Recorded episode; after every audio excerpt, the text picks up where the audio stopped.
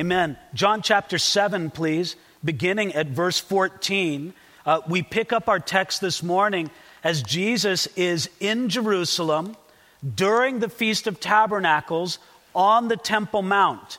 Now, that's a little bit complicated, but I just want you to keep it in mind that Jesus is there during feast time when there are thousands of people in the temple courtyards. And he's come up with this very deliberate intent not that he would come up with the rest of the crowds at the beginning of the Feast of Tabernacles, that he came up alone in his own timing, in his own way to come. But when he came to Jerusalem, he didn't hide out. He wasn't in the witness protection program.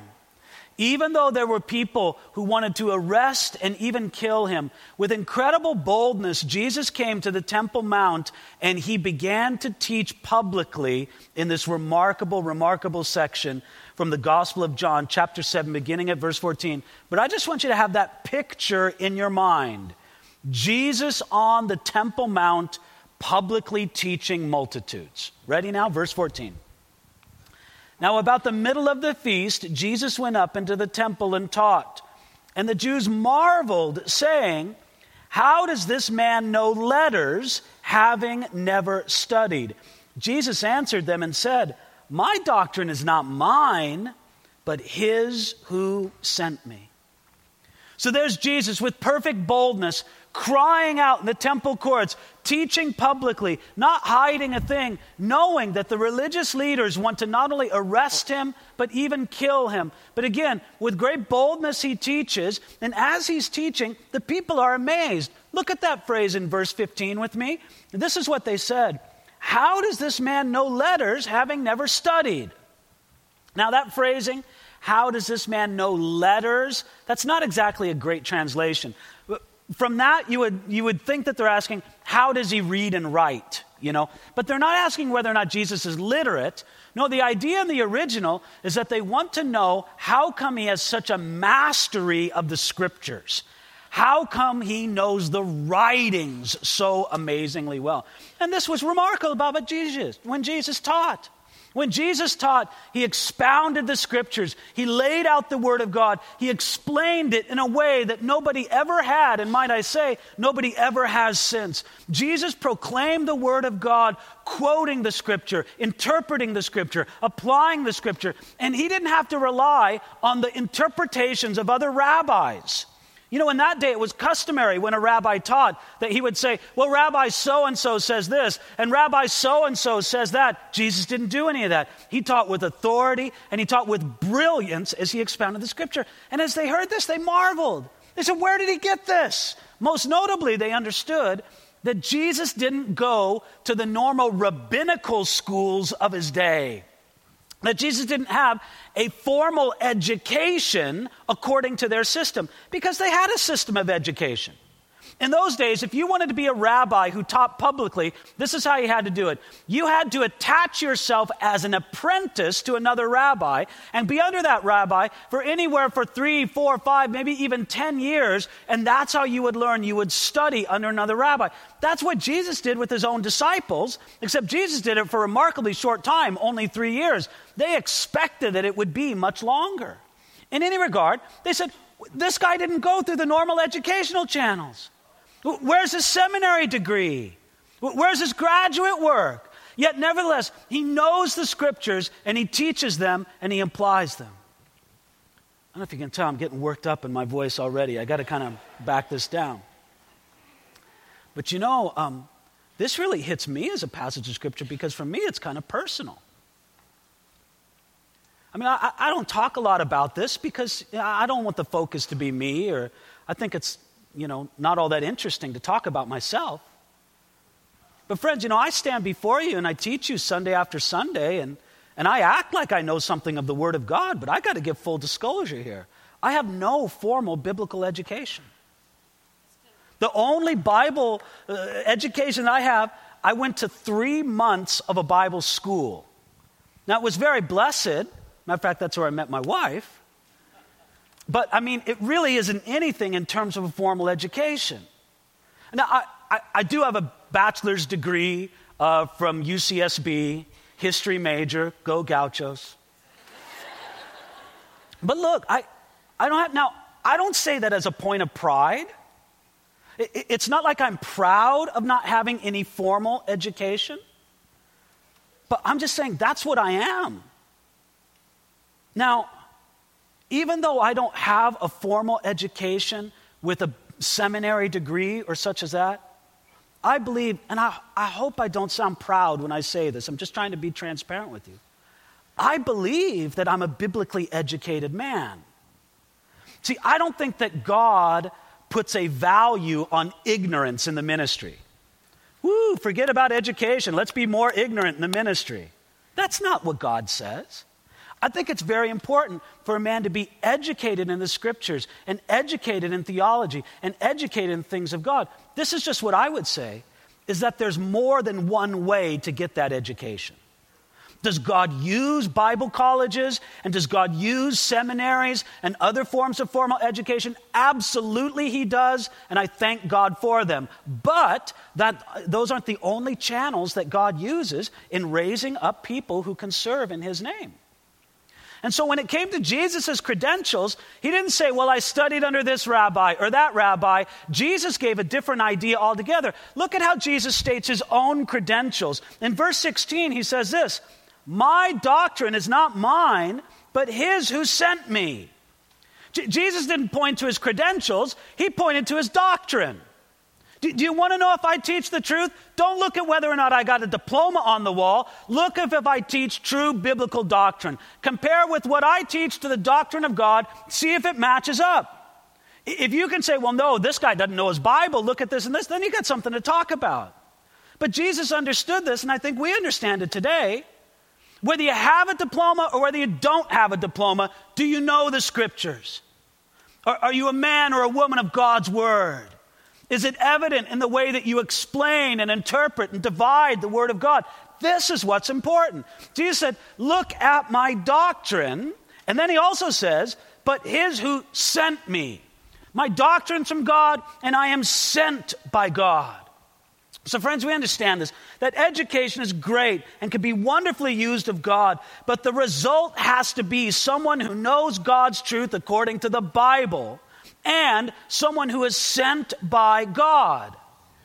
Jesus wasn't man taught, Jesus wasn't self taught, he was God taught.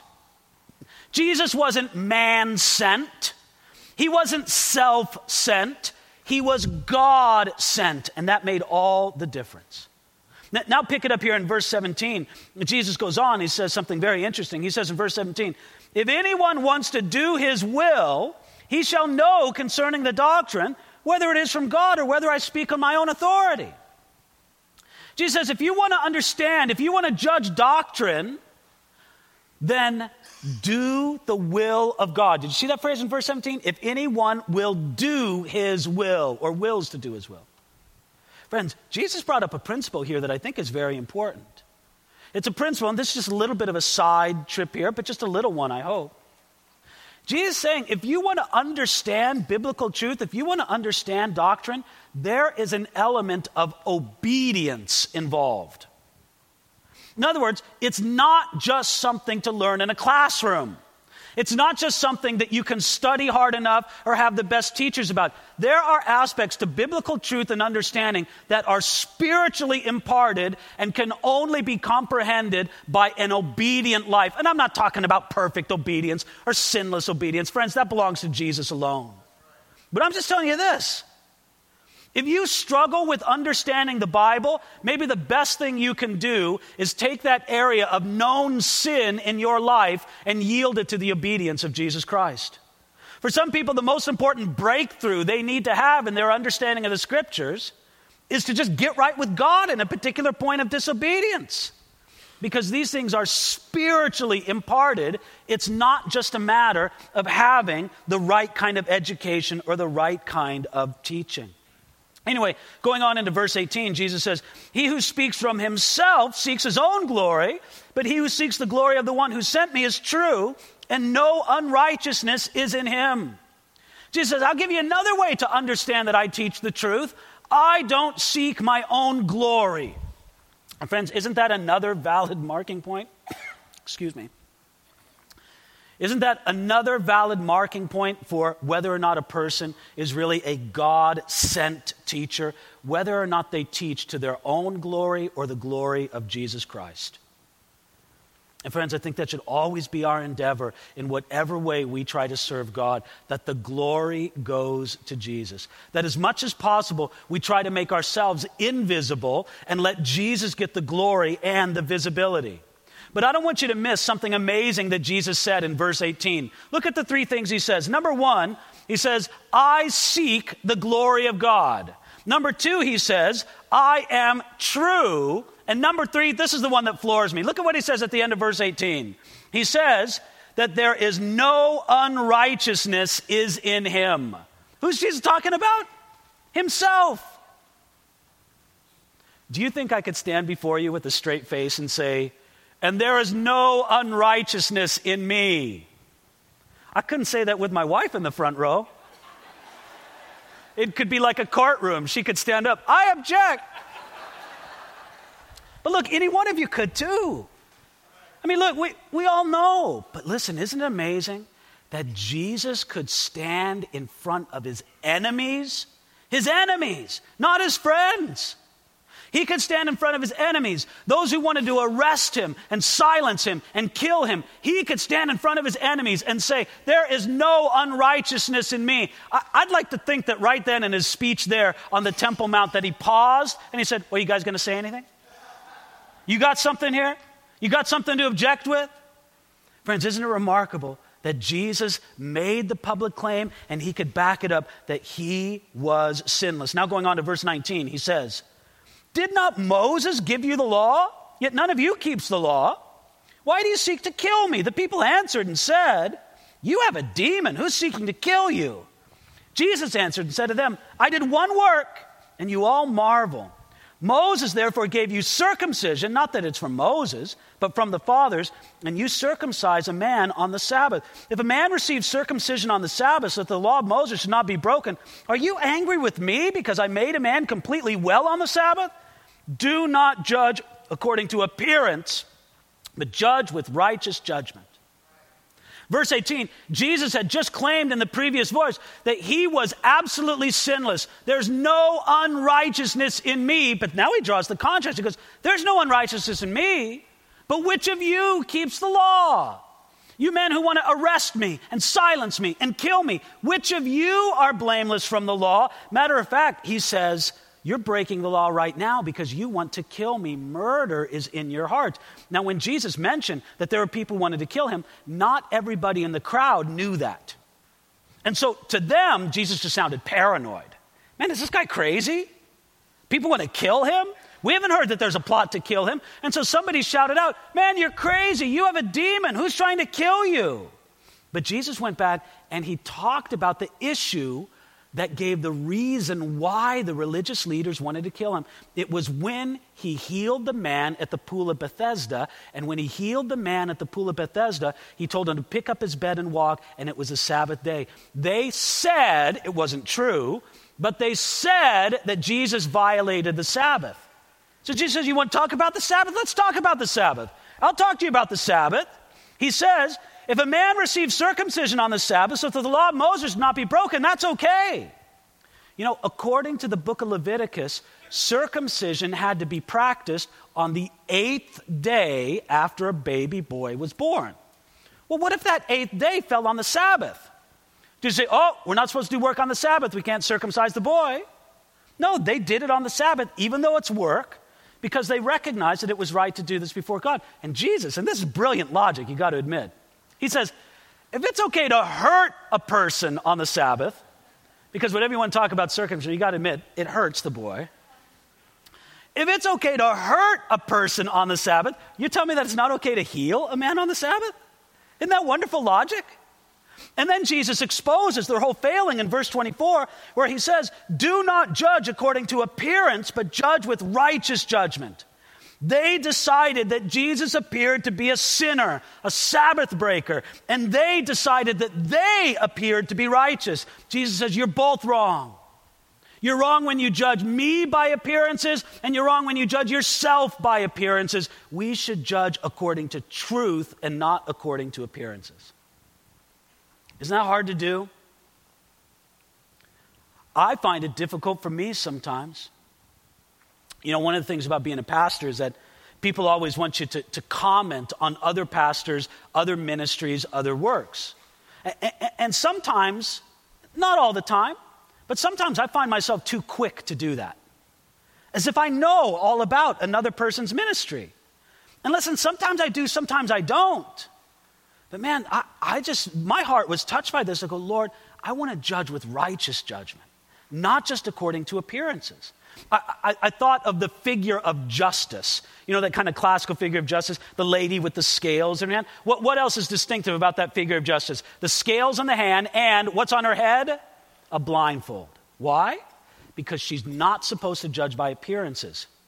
That's how it's supposed to be with real justice, and that's what Jesus told us. Justice does not judge according to appearances, but according to truth. He said, Jesus told those, those religious leaders, that's what you should do.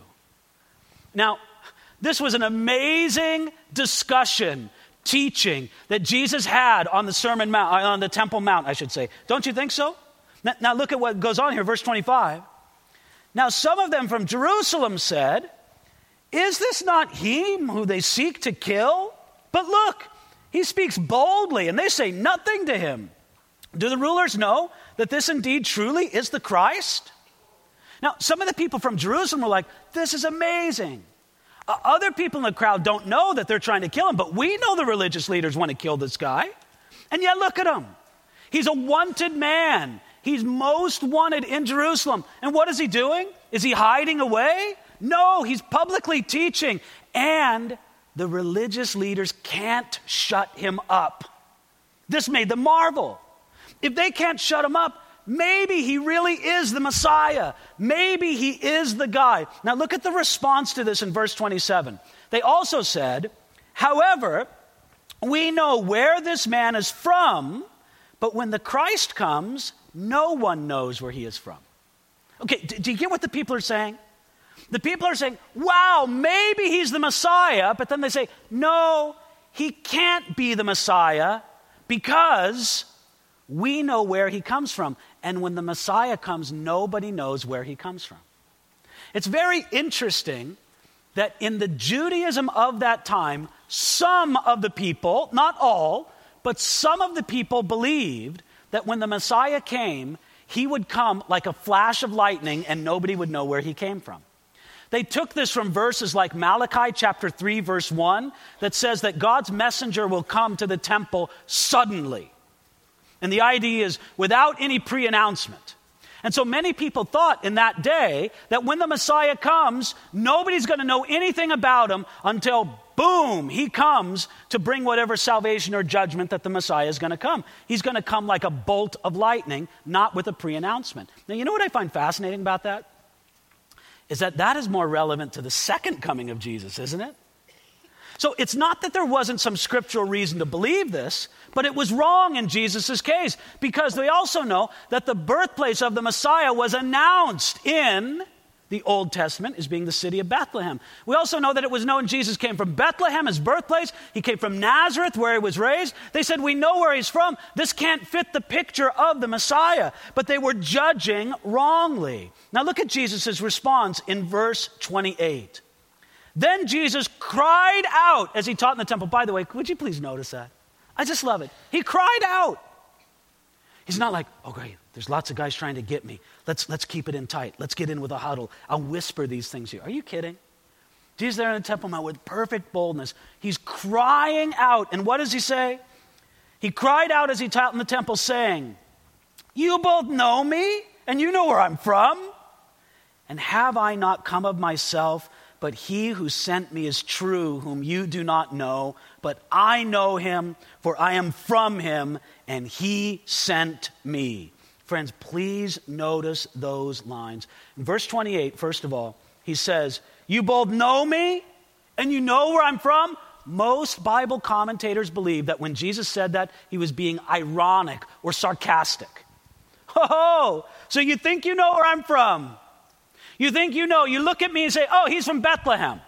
You look at me and you say, oh, he's from Nazareth. Yeah, we know all about that guy. And then Jesus says, you don't know where I'm from at all. My origin is more mysterious than you imagine because he says, I'll tell you where I come from. Look at this in verse 29. I am from him and he sent me. He says those three things. Excuse me, I'll back up just a little bit in verse 29. But I know him, for I am from him, and he sent me. Friends, you know what? The crowds were confused. The crowds were confused. Uh, do they want to kill him? Do they not really want to kill him? I don't really know. The crowds were confused. Uh, is the Messiah going to come from a known place or is he going to come like a flash of lightning? I don't really know. But let me tell you who wasn't confused. Jesus Christ was not confused. He said, Listen, I know exactly where I came from. I know God the Father in a way you don't know him. I come from God the Father. I come from heaven. That's my real origin. And then, thirdly, he says, He sent me. Jesus wasn't confused in the slightest. Friends, I, I don't know when this awareness came to Jesus. I don't know if Jesus at four years of age would have said, I am from him and he sent me. I don't know if he would have said that. Maybe he would have, maybe not. I can't tell you.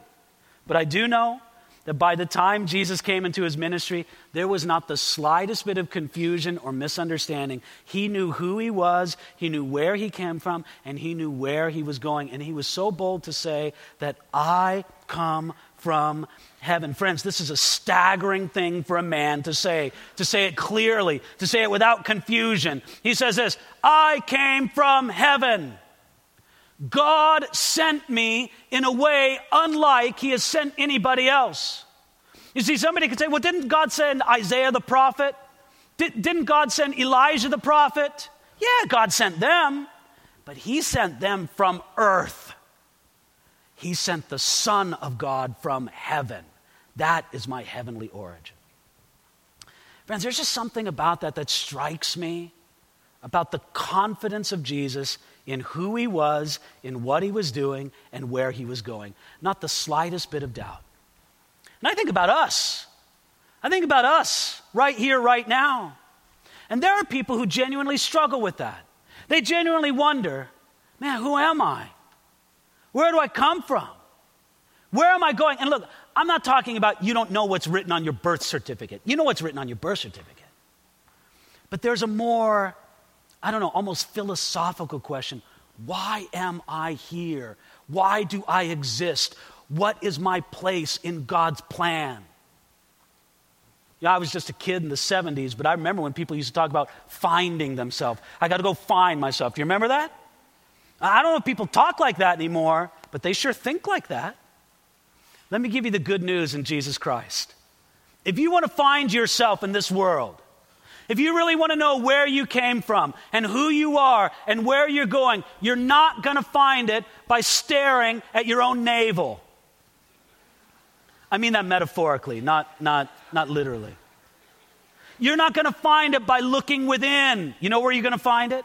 You're going to find it by looking to Jesus Christ because he knew perfectly where he came from, who he was, and where he was going.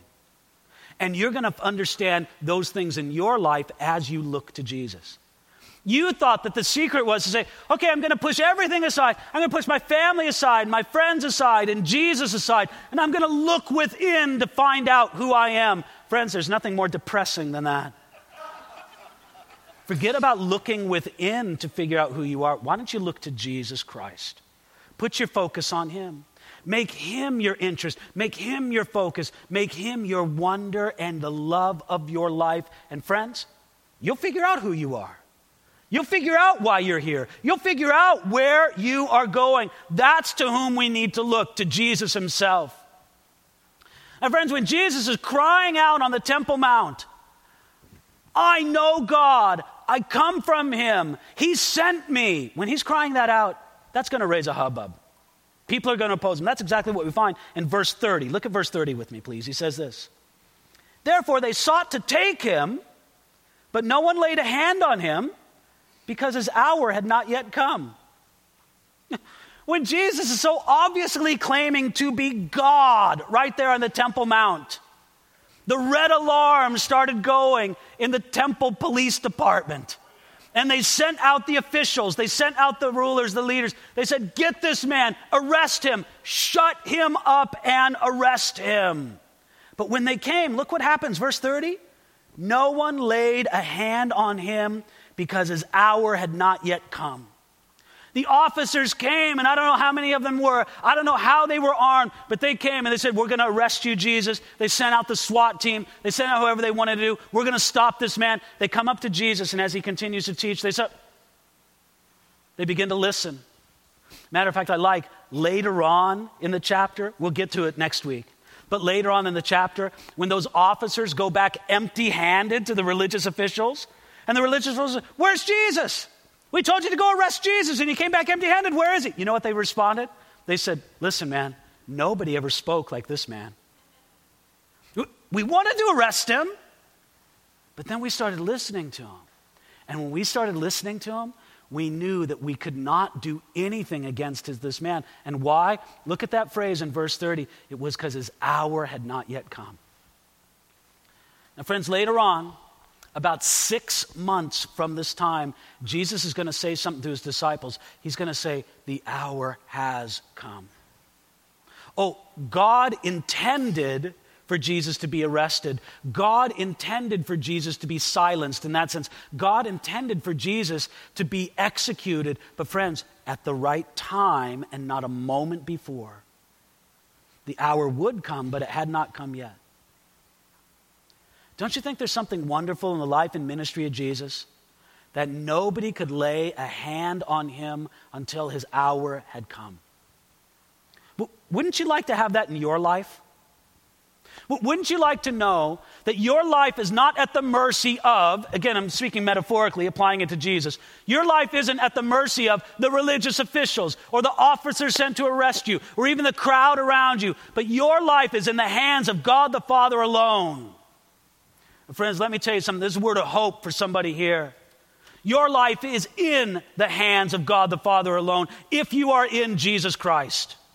If you belong to Him, if you are His son or His daughter, you are not left to the mercy of your boss, the mercy of your family, the mercy of the crowd. Jesus Christ reigns over your life, and nothing can come to you from another person that has not first come through His wise and loving hands. Isn't that a beautiful freedom in life? Doesn't that take away fear? You look at that person, you think, man, my boss rules my life. He ruins my life. I, I hate my life because of my boss. Listen, friends, you got to start looking up and realizing that Jesus Christ runs your life. And saying, God, would you please take dominion in this situation? And I yield it to you. Jesus lived with that understanding that nobody could touch him until his hour had come. And look at the glorious result, verse 31. And many of the people believed in him and said, When the Christ comes, will he do more signs than these, which this man has done? I mean, really, we believe on him and we, we can't expect a greater Messiah than this. Think of all the blind that were healed. Think of all the lame that could walk. Think of the people raised from the dead. Man, nobody's going to do more than this guy. He must be the Messiah. And people started to believe on him. Isn't that wonderful? They marveled at the signs that Jesus did, and they started to put their faith in him. Now, starting at verse 32. The Pharisees heard the crowd murmuring these things concerning him. And the Pharisees and the chief priests sent officers to take him. Then Jesus said to them, I shall be with you a little while longer, and then I go to him who sent me. You'll seek me and will not find me because where I go, you cannot come. Then the Jews said among themselves, Where does he intend to go that we shall not find him? Does he intend to go to the dispersion among the Greeks and teach the Greeks? What is this thing that he said, You will seek me and not find me, and where I am, you cannot come? The officers come. They come to lay a hand on Jesus, and Jesus says, Stop. You're not doing anything. My hour has not yet come. And then he says, Later it'll happen.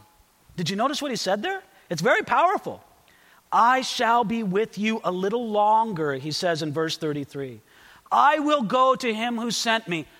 You will arrest me. You will take me to execution. You will, at least in some sense, it's a very limited sense, but in some sense, you will silence my voice just temporarily. But not now. It's not in the Father's timing. These things do not belong to you, they belong to my Father in heaven. And then he says in verse 36, he says, You will seek me and not find me. Friends, these people on the Temple Mount, many of them, did not seek Jesus honestly. They sought Jesus to silence him. Where's Jesus? We want to find him. Oh, great, you're seeking after Jesus? Yeah, I want to shut him up. Uh, I'm seeking after Jesus. I want to arrest him. I'm seeking after Jesus. I want to kill him. Friends, can we agree? That's a dishonest seeking after Jesus. And Jesus is under no obligation to reveal himself to those people who seek him dishonestly. Now, I say under no obligation because there have been times and places where Jesus has revealed himself in those circumstances. There have been people who are totally hostile against Jesus. I'm going to expose them, I'm going to destroy them, and then they meet the Savior and then they turn their hearts. But, friends, Jesus is under no obligation to reveal himself to someone who seeks him dishonestly. Now, I feel terrible at the end of verse 36 here because we have to stop. I, mean, time escapes us. We have to stop right here in this amazing message that Jesus gives on the Temple Mount. And what he says next, man, it's the most amazing of all. It's even better than the stuff we talked about today. No, no, I mean that. I mean, Next week's text, it's even better than this. If you were supposed to miss a Sunday between this Sunday and next Sunday, this was a Sunday to miss. Next Sunday, that's, that's when the text gets really amazing. But look, here's the point. Let's conclude with this last idea. It's from verse 31. Let's conclude with this. I want to come back to this idea. The people of Jerusalem asked a very logical question in verse 31. They said this When the Christ comes, Will he do more signs than these which this man has done? In other words, should we have expected more blind, lame, and deaf to be healed? Should we have expected more people to be raised from the dead, more storms to be stilled? Of course not. Now, I just want you to think about this. Think about it theoretically. Let's say, theoretically, that Jesus is not the Messiah. He is not God the Son. Now, friends, you know me. I believe with all my heart that Jesus is the Messiah, that Jesus is God the Son. But let's just say theoretically, for the sake of the argument, that he's not. All right, so we're waiting for the Messiah. We're waiting for God the Son to come. Okay, great. What's he going to look like when he comes? Now, are you going to tell me that when the Messiah to come comes, and I mean that, you know, hypothetically, are you going to tell me that he's going to do more miracles than Jesus did? Are you going to tell me that this coming Messiah is going to teach with more insight and authority than Jesus taught? Are you going to tell me that he's going to love more remarkably than Jesus did? Are you going to tell me that he's going to suffer with more courage than Jesus did? Are you going to tell me that he's going to atone for more sinners than Jesus? That he's going to rise from the dead with more triumph than Jesus? That he's going to ascend to heaven with greater glory than Jesus? Are you going to tell me that he's going to present a greater gospel than Jesus presented to us? Or that he's going to change more lives or free more people from their addictions? Are you going to tell me that there's someone to come who's going to comfort more grief stricken people than Jesus does, or heal more broken hearts, or restore more marriages, or triumph over more tyrants? Are you going to tell me that there's someone to come that's going to gain more followers than Jesus Christ ever did? It's impossible. It's impossible. We could not possibly expect a greater one than Jesus to ever come. Why? Because he is the Messiah. He is God the Son. And you know what he deserves from us then? He deserves your worship, your surrender, your submission, your loving trust. And so we can yield it to him and say this simply to Jesus Jesus, there never was, there never is, there never will be one greater than you. We surrender it all to you, Jesus. Father, that's our prayer right now. Lord, I pray that you'd right now, by your Spirit, make it very practical. I, I pray for that person, Lord, uh, who's been troubled, who's been stressed, who's been filled with fear or anxiety. Jesus, would you show them your greatness over all of that? Jesus, would you show them your triumph? And how that's absolutely impossible that we could ever expect anybody with a greater standing, a greater credential, a greater place than Jesus to ever come. Jesus, would you please do that? Do it in our midst. Thank you for your word to us. Thank you for your presence with us. We love you. We praise you. Oh, great Messiah. We worship you together here this morning in Jesus' name. Amen.